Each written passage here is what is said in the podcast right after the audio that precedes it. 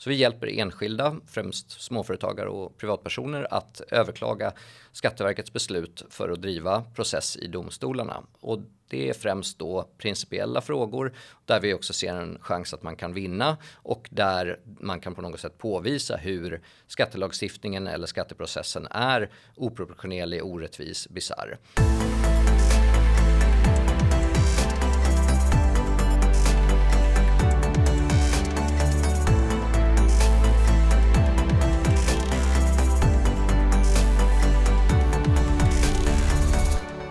Patrik Jassén är jurist och skattepolitisk expert på Företagarna med ett förflutet på bland annat Utbildningsdepartementet och Svenska Dagbladets ledarsida.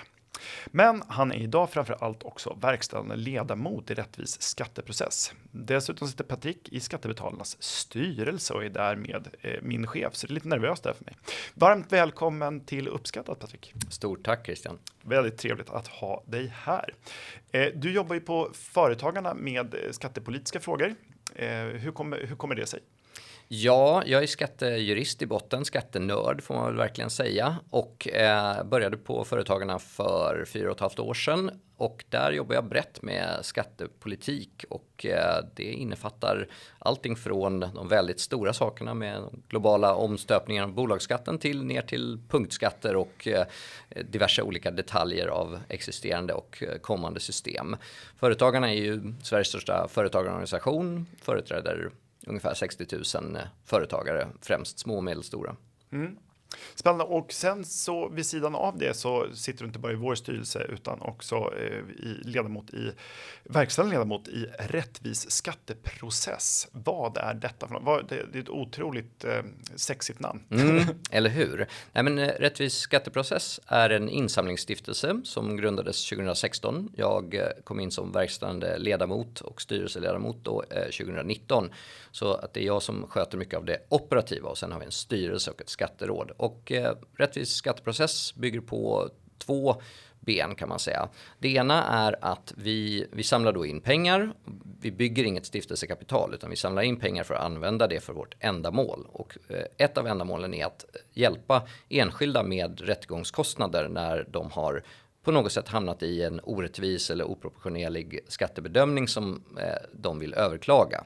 Så vi hjälper enskilda, främst småföretagare och privatpersoner att överklaga Skatteverkets beslut för att driva process i domstolarna. Och det är främst då principiella frågor där vi också ser en chans att man kan vinna och där man kan på något sätt påvisa hur skattelagstiftningen eller skatteprocessen är oproportionerlig, orättvis, bisarr. Det är den ena sidan av verksamheten. Den andra är att vi också gör olika typer av opinionsbildning och bidrar till utbildning och forskning för att öka medvetenheten om rättssäkerhet i skatteprocessen. Mm. Är det en stor organisation?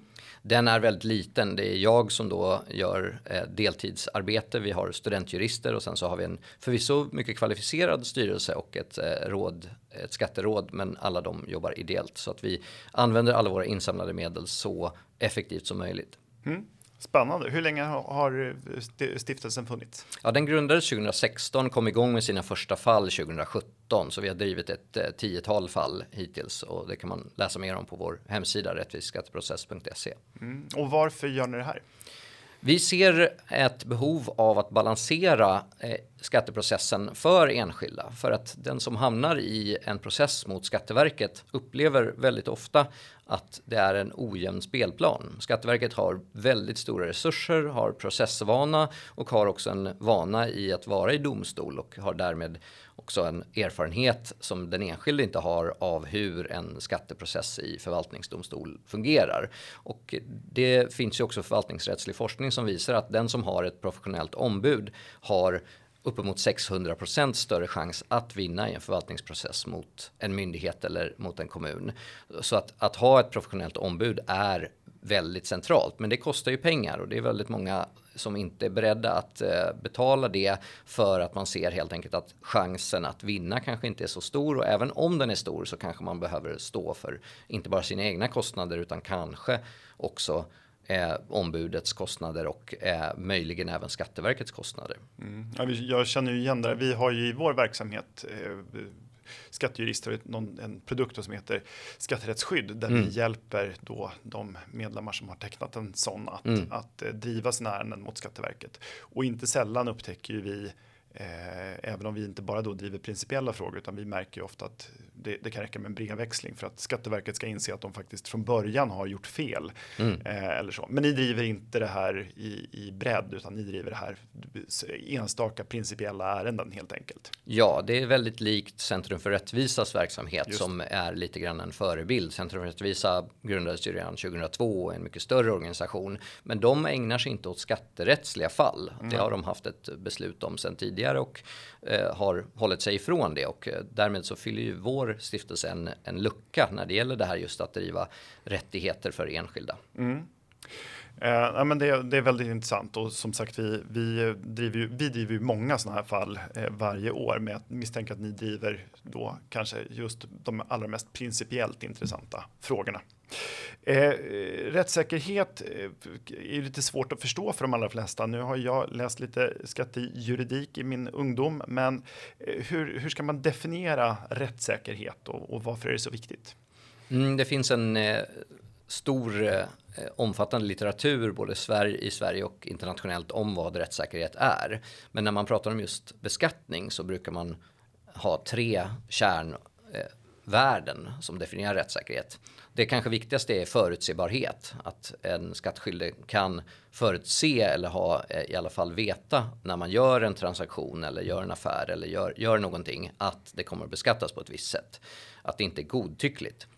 I det ligger också lika behandling, att lika fall ska behandlas lika. Och i det är det väldigt viktigt att domstolarna fungerar, att prejudikatbildningen fungerar och att inte olika domstolar dömer radikalt olika trots att det rör samma typ av omständigheter. Och det kanske tredje då man kan lägga, man kan lägga till ytterligare men man brukar prata om retroaktivitetsförbudet att skattelag kan inte tillämpas retroaktivt.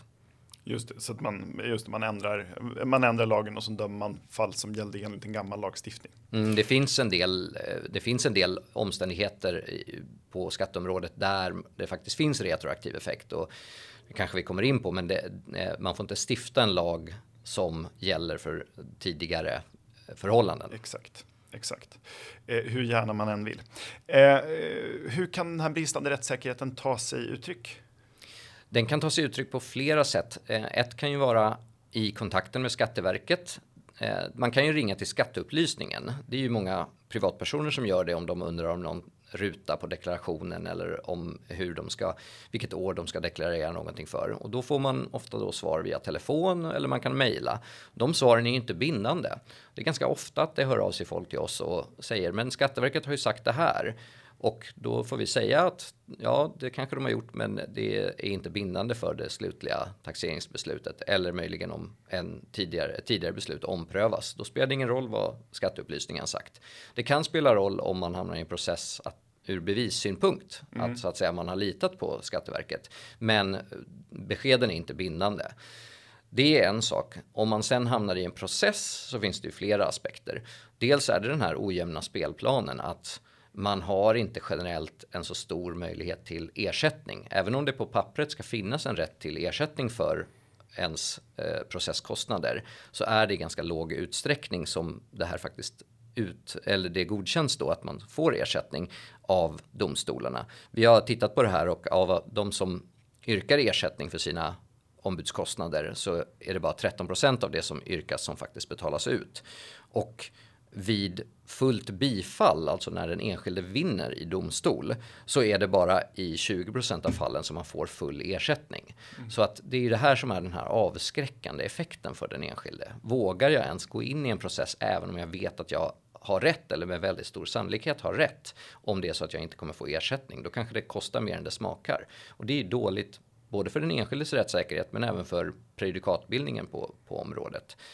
Det är ska säga, processmässiga regler. Det finns också att, eh, den aspekten att det är svårt att få anstånd med skatt. Och regeln i lagen säger att om det är så att det råder osäkerhet om eller det finns en sannolikhet att eh, beslutet kan komma att ändras i domstol så ska man få anstånd om det är sannolikt i, i princip över 50% sannolikhet att det kommer att ändras. Då ska man få anstånd med skatteinbetalningen. Men anstånd medges väldigt sällan av Skatteverket och av, av domstolarna. Det, det, är bara i några procent av fallen där man yrkar anstånd som det faktiskt eh, medges. Även i de fall där man sen vinner så är det bara i en knappt en eh, fjärdedel av fallen som man eh, faktiskt eh, har fått eh, anstånd. Så att det är sådana processuella frågor. Sen finns det ju områden inom skatterätten som är till reglerna sett behäftade med rättssäkerhetsproblem. Till exempel en fråga som har utretts relativt nyligen som handlar om företrädaransvar där Skatteverket kan gå på enskilda företrädare för ett bolag och göra dem ansvariga för bolagets skatteskulder. Och det går ju emot vad aktiebolagslagen säger egentligen att det är bo bolaget som är ansvarigt, inte eh, ägarna och företrädarna. Ja, det är ju lite av poängen med ett aktiebolag. Mm, kan. Och kan du förklara det här? För jag tror inte att jag känner ju till den här materien ganska skapligt. Har till och med hört några fall om det. Mm. Men kan du beskriva vad som, vad som har hänt eller kan hända? Ja, det är så att om man inte har betalat eh, bolagets skatter på förfallodagen så kan då Skatteverket påföra det som kallas företrädaransvar på en företrädare. Och det är inte bara vd och styrelseordförande utan det kan vara styrelseledamöter, även styrelsesuppleanter. Även om de inte har på något sätt haft med verksamheten att göra så är de företrädare. Och då åligger det en företrädare att senast då på skatternas förfallodag, om man inte kan betala dem, vidta det man kallar för verksamma åtgärder för verksamhetens avveckling. Det vill säga man måste ansöka om konkurs eller företagsrekonstruktion i princip för att vara fri från ansvar. Har man inte gjort det så kan man då bli påförd betalningsansvar ur sin privata ficka för bolagets skatteskulder. Och där finns det ju det finns också vissa möjligheter att bli befriad från det här ansvaret eller att det blir nedsatt, men de används i ytterst få fall. Så att det här leder ju då till att väldigt många som tror kanske när man sitter i en styrelse att eh, ja men eh, skatteskulderna eh, de eh, betalas eller eh, skatterna och avgifterna betalas så att säga löpande och eh, av de som arbetar i bolaget och jag som styrelseledamot har begränsat ansvar. Men om skatterna inte betalas och man inte har undersökt det i tid och vidtagit verksamma åtgärder så kan man då bli personligen betalningsansvarig och det här är ju ett väldigt stort ansvar man lägger på styrelseledamöter. Och som, det, som, som ju kanske inte alls har någon, någon riktig inblick i den operativa verksamheten. Det går nästan inte att förvänta sig. Du kan ju ha en, en vd som kanske till och med missköter sitt uppdrag, men du som sitter i styrelsen och, och är förd bakom ljuset kan ändå bli betalningsansvarig. Mm, vi hade ett fall som vi drev som kom hela vägen upp till Högsta förvaltningsdomstolen med en kille som satt sig i styrelsen för en kompis bolag och den här kompisen hade lurat både revisorer och styrelsen, lagt in falska fakturor och annat. Och Skatteverket gick ändå på den här kompisen trots att de inte på något sätt kunde visa att han hade varit medveten eller ens ansvarig. Man går då från Skatteverkets och domstolarnas sida på ett rekvisit då som är en, en lydelse där man säger att man har varit antag, antingen genom uppsåt, alltså med flit, mm. eller om man varit som det heter grovt oaktsam. Då, kan man, då blir man då betalningsansvarig. Och kärnan här är den här bedömningen av grovt oaktsam. När man har studerat eh, de här fallen och det kom nyligen en rapport från eh, Unum Taxen, en skattebyrå som har gjort på Svenskt Näringslivs uppdrag, undersökt det här, så är det i eh, nästan alla fall som man använder det här med grovt oaktsam. Och så gör man inte heller någon prövning om vad är skillnaden på en normal grad av oaktsamhet, så att säga en acceptabel grad respektive grov oaktsamhet. Man säger i princip att har du inte försatt bolaget i konkurs på förfallodagen, då är du per definition grovt oaktsam. Och det här är ju väldigt svårt för många att se hur man skulle kunna som styrelseledamot faktiskt praktiskt göra det. Ska man behöva kontrollera varenda verifikat, varenda skatteinbetalning, varenda transaktion, varenda faktura om man inte är del av den dagliga verksamheten för att inte hållas ansvarig. Det är ganska orimligt. Mm. Och befrielsereglerna som finns används väldigt, väldigt sparsamt. Intressant. Ja, och vad gäller då att få felaktiga beslut av Skatteverket så minns jag ett, ett fall som jag hörde, det var väl din företrädare på posten Karl Göransson eh, som, som eh, var verkställande styrelse eh, eller verkställande ledamot då. Eh, det var några killar, ett par bröder tror jag, som hade en dansbana va? Ja, det stämmer och de hade ju ställt frågan om vilken momsats som skulle tas ut och eh, för i Sverige har vi olika momsatser för olika verksamhet. Alltså. Precis, var det här kulturmoms eller var det någon annan typ av moms för den här dansverksamheten de hade i, i sin, en lokal de hyrde. Och där hade de fått beskedet att det skulle vara 6% moms. En, en kulturmoms som då är lägre för till exempel då konserter och ja, sånt där. Precis, men sen när skattebeskedet kom så hade de ålagt 25 Och då hade de hört av sig till Skatteverket och kunde visa att de hade fått det här rådet. Och då backade Skatteverket sen och mm. sa att eh, ja, det, ni har agerat i, i enlighet med vad ni har fått för råd. Ja. Så att man kan säga att om man har en knivig fråga och hör av sig till Skatteverket. Det här låter ju lite hemskt, men det kan vara bra att spela in samtal om man pratar på telefon. Ja. Eh, vi har också haft ett fall där det var försäljare av kanderade mandlar och liknande på, som säljer i sådana här små eh, stugor på marknader. Där de hade då eh, alltid haft inspektioner för deras kassaregister. Eh, ända sedan då den lagen kom så har de skött det. Men sen plötsligt en dag så dök Skatteverkets inspektörer upp och ville se personalliggare. Och de har aldrig behövt föra personalliggare. Men då hävdade de här inspektörerna att det behöver ni visst för det här är restaurangverksamhet. Och då eh, blev de väldigt förbryllade, hörde av sig till Skatteverket, spelade in samtalen. Två olika handläggare sa att nej, det här är inte restaurangverksamhet. Men tjänstemannen som hanterade deras ärende vidhöll detta. De kontaktade oss.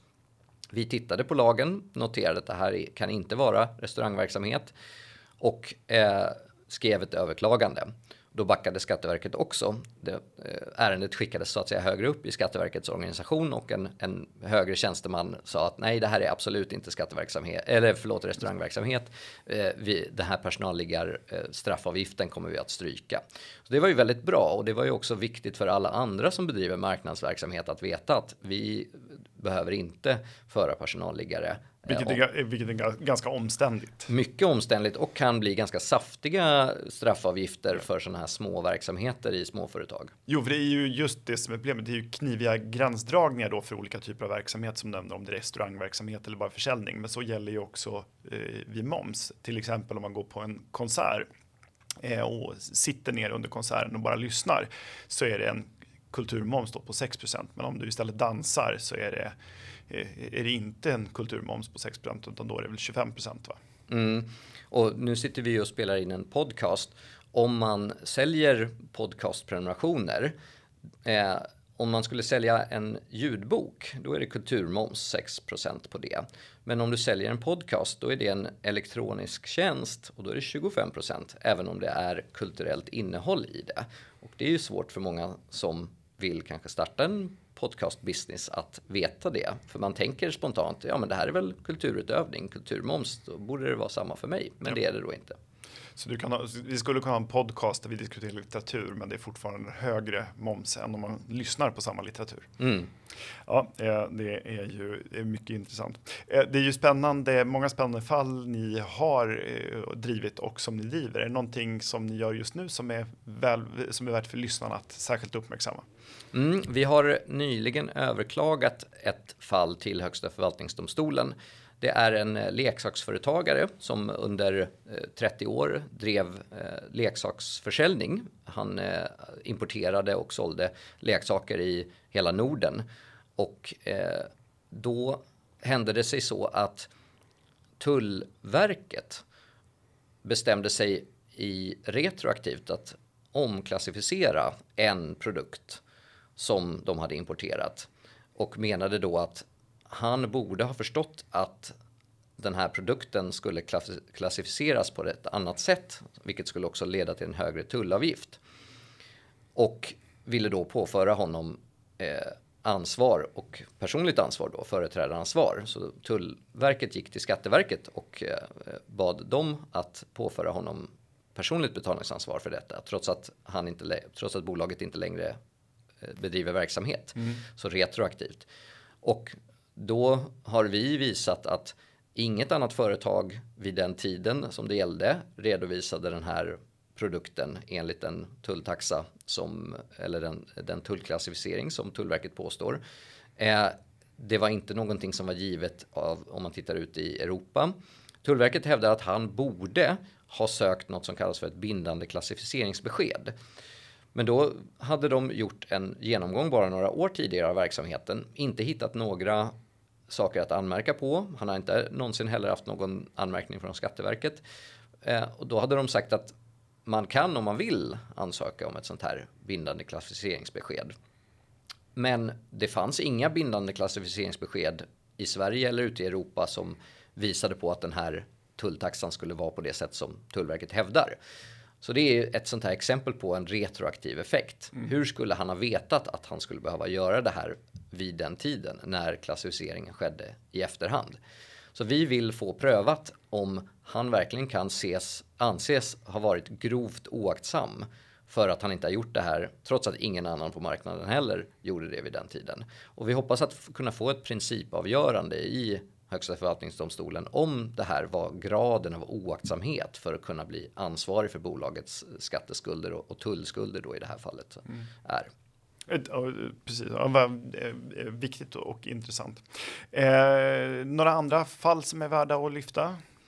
Ja, vi har haft fall vad gäller försäljning av bostäder till exempel. Det är en sån där knivig fråga för att om du säljer en bostad så beskattas du för Eh, inkomst av kapital om du har gjort en vinst.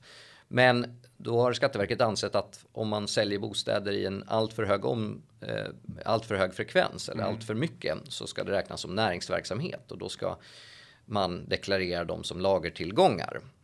Och då hade vi ett fall där det var en dam som hade bytt lägenhet ett par gånger under, en, eh, under, under några år eh, på grund av personliga omständigheter.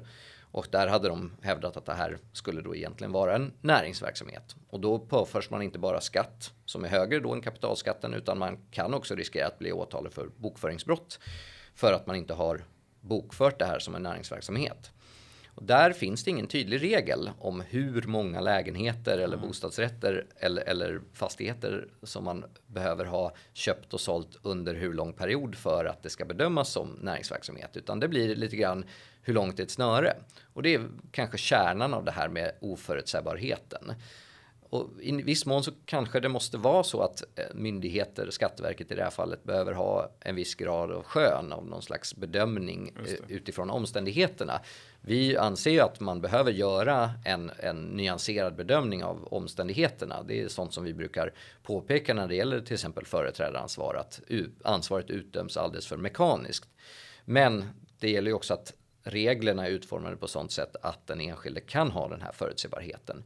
Man vet ju själv hur viktigt det är att ha inte bara i sin affärsverksamhet utan i allting att man vet någorlunda att man kan förvänta sig att saker kommer vara hyggligt likadant att solen kommer gå upp imorgon, att gatorna kommer vara städade, att skolan kommer vara öppen med mera. Och de här, när det är plötsligt ett myndighetsbeslut som kommer och vänder upp och ner på saker så upplever väldigt många människor speciellt privatpersoner, småföretagare, det ganska Kafkaartat. Plötsligt kommer då Skatteverket med sina muskler mot den ganska oförutsett. Och de som sen hamnar i domstolsprocess upplever dessutom att speciellt när det gäller fall där, eh, där dom, i domskälen så har inte domstolen motiverat varför man har gjort en viss bevisvärdering eller varför man har dömt på ett visst sätt.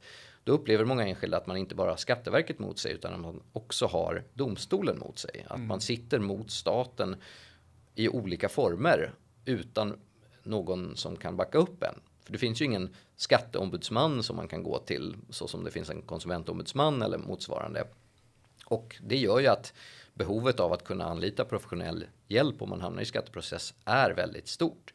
Vi tycker att huvudregeln bör vara att om man har haft processkostnader till exempel för ett ombud och har vunnit, det vill säga att domstolen har visat att Skatteverket har haft fel, då bör huvudregeln vara att man ska få full ersättning för sina kostnader från staten. Inom rimliga gränser förstås, men det bör vara huvudregeln. Nej, men det, det låter ju alldeles rimligt. Och man blir ju också som eh, lekman så blir man så är det ju ganska jobbigt. Alltså, juridik eh, kan vara väldigt svårt och skattejuridik är det väldigt, väldigt ofta. Mm. Eh, dessutom så måste man ha koll på den här typen av liksom, gränsdragningar och, och, och bedömningar mm. som ju är jättesvårt och det är det ju även för de som arbetar med det här eh, hela dagarna. Mm. Eh, vi pratar ju ofta om sådana här frågor internt med, och jag gör det med, med våra skattejurister och det är inte, det, det, det, det, är ofta det inte alldeles glasklart och det är svårt att veta om man ska vinna. Och sen är det som sagt en, en kostsam process. Eh, vad, är, alltså, vad är problemet? Ligger problemen i, i regelverken eller lagstiftningen som är för otydlig eller är det tillämpningen som är problemet? Det är egentligen längs hela skalan. Det finns en del skattelag som är antingen alltför vag eller ger allt för stora möjligheter eh, till en eh, oförutsägbar tillämpning. Det finns ju något som heter skatteflyktslagen mm. som har en så kallad generalklausul där man kan i princip upphäva eh, olika rättsakters, olika avtals giltighet om de har eh, upprättats och eh, en transaktion har genomförts på ett sätt som strider mot lagstiftningens syfte. Så det är så att säga en ventil att mm. eh, gå på även lagliga förfaranden om det går emot viss skattelagstiftningssyfte. Och det har använts eh, av och till mer frekvent och det har varit ganska mycket debatt sedan den här lagen eh, kom till. Just nu så har den kanske inte använts lika mycket som det var för 10-15 år sedan. Då var det en mer intensiv debatt om skatteflyktslagen, men det är ett exempel på en vagt utformad lagstiftning som eh, inte ger speciellt mycket förutsägbarhet. Sen kommer det då till tillämpningen där många kan uppleva att Skatteverket är inte alltid behandlar lika fall lika. Och det kan ju ha helt enkelt att göra med att Skatteverket bestämmer sig för att göra en revision eller göra en omprövning av ett beslut för någon.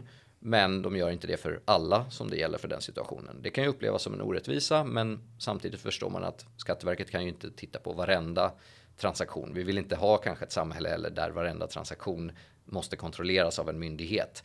Eh, dels för att det kostar mycket och dels för att den typen av övervakningsstat har många andra problem. Eh, Skatteverket ska ju också egentligen i sin bedömning ta hänsyn till omständigheter som talar för den skattskyldige. Men det är många som hamnar i process mot, mot Skatteverket som upplever att det Skatteverket lägger in till domstolen eh, är bara i princip det som talar mot den skattskyldige. Mm då ska ju egentligen domstolen också göra en bedömning av vad talar för den skattskyldige. Ofta är ju de här fallen i förvaltningsdomstol bygger på väldigt mycket skriftväxling. Man tänker sig liksom en domstol att man kommer dit och argumenterar. Men... Som i amerikanska filmer. Ja, mm. precis. Eller som i brottmål. Ja. Men när det gäller förvaltningsmål, alltså i administrativa eh, fall och ärenden, då är det ganska ovanligt med muntlig förhandling. Man kan begära det och det finns väl en viss eh, tendens att det blir mer och mer muntliga förhandlingar, särskilt om man kommer upp i, i kammarrätt, alltså i andra instans. Men i första instans, då är det vad man har skickat in skriftligen. Och då är vi återigen tillbaka att Skatteverket har en hel processavdelning som är vana med att skriva den här typen av ärenden och de har gjort utredningen som de skickar in. Den enskilde, som antagligen ofta inte är jurist, kanske inte har råd att anlita en jurist, skriver helt enkelt på sin med sitt vardagsspråk och förklarar sig. Domstolen där det sitter jurister läser Skatteverkets text och brukar då, upplever många enskilda, gå nästan slentrianmässigt på Skatteverkets utredning. Att domstolen gör ingen egen utredning av omständigheterna och motiverar inte heller sen i själva domen varför man har dömt till den enskildes nackdel. Vilket också gör det svårt när man ska överklaga. Vad ska man rikta in sig på? Vad man tycker att är fel i, i domskälen, i bevisvärderingen och annat. Det här är inte bara enskilda utan det här är även advokater som processar i skattemål anser detta. Vi gjorde en stor undersökning 2018 tillsammans med Advokatsamfundet om hur man ser på kvaliteten i olika delar av domstolsprocessen. Och där är det en enorm skillnad mellan de advokater som processar i skattemål och andra advokater som processar i andra typer av mål. När man frågar om kvaliteten på processen så säger eh, advokater i skattemål, där säger 62 procent att den fungerar dåligt. Medan övriga mål, där säger bara 9 procent att de anser att det fungerar ja, det dåligt. Det är en väldig skillnad. Det är en väldig skillnad. När man pratar om bevisvärdering så är det 84 procent av advokaterna i skattemål mål som anser att den är bristfällig i domstolarna. Och 69 procent anser att motiveringen av hur, eh, så att säga, hur domstolarna resonerat är bristfällig i domarna. Och de här två aspekterna samt även synen på opartiskhet, där skiljer det sig väldigt mycket. Och det här är inte bara, man skulle kunna tänka sig, ja men det kanske är för att skatteadvokater förlorar ofta. Mm. Men om man jämför med brottmålsadvokater som förlorar i lika stor utsträckning, kanske mer, de är i väldigt mycket mindre utsträckning anser de att eh, det är brister i processen. Så det är någonting som är problem även i förvaltningsdomstolarna. Även när man kommer högre upp så är det ett problem att Låt säga att man får upp en fråga till högsta förvaltningsdomstolen som är högsta instans då på, på den sidan i, i domstolsväsendet. Det är inte alltid att de lägre domstolarna, kammarrätter och förvaltningsrätter följer den praxis som har kommit från högsta förvaltningsdomstolen.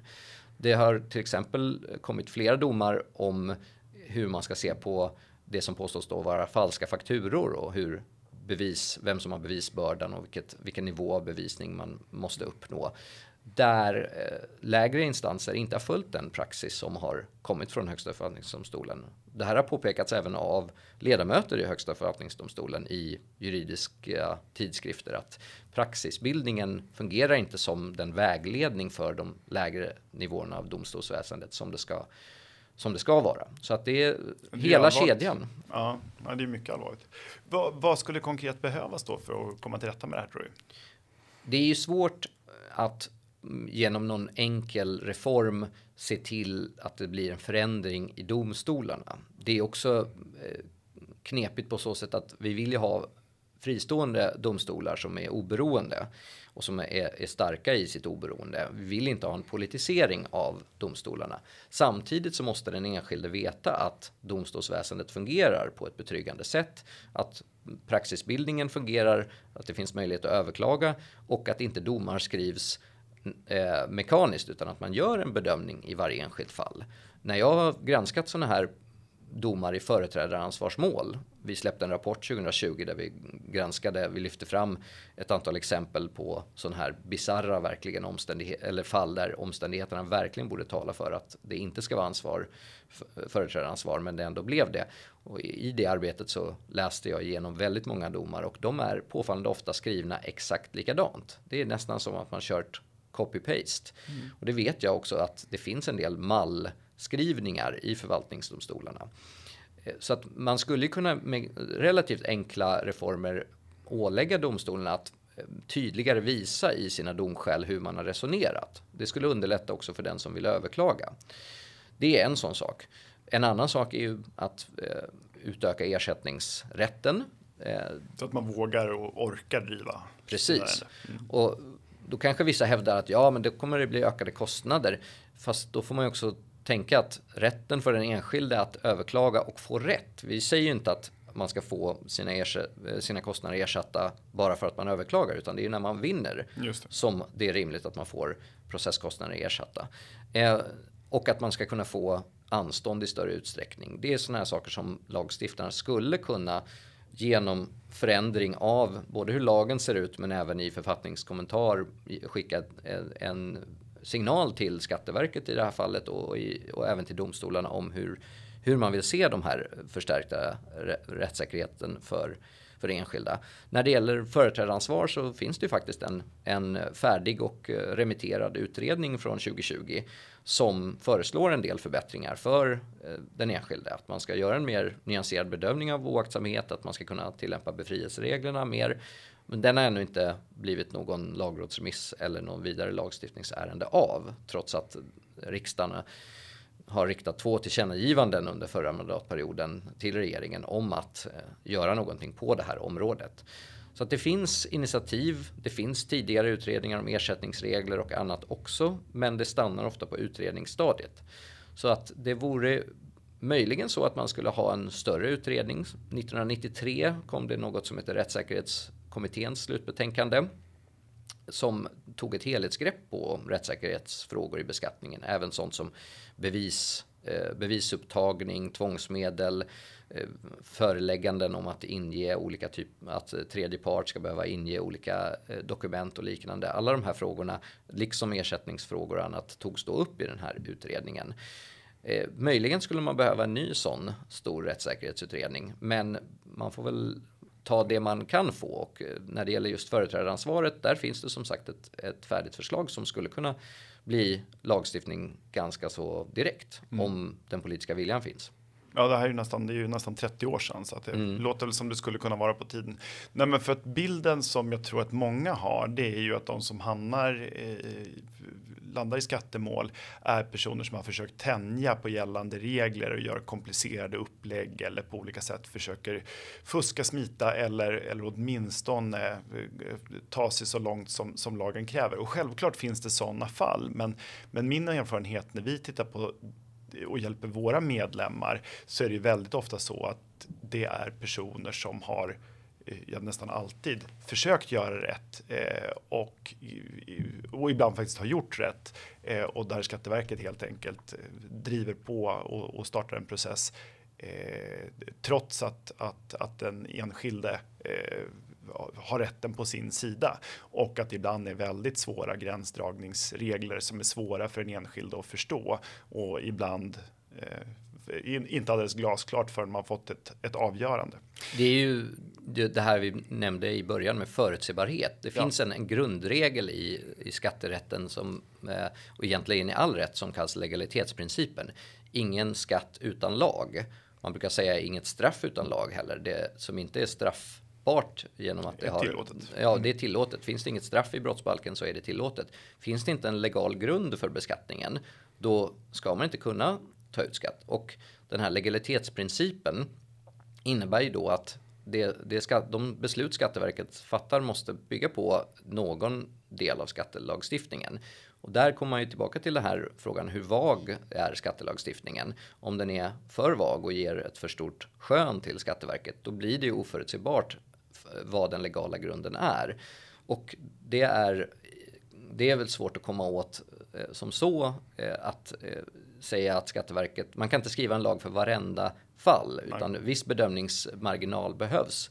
Men då kommer ju den här frågan om hur man kan överklaga in, för det är ju det är ju så att säga rättssäkerhetsventilen i de lägen man inte kan ha full förutsägbarhet. Att man kan få en, få en prövning och också ha praktiska möjligheter till det.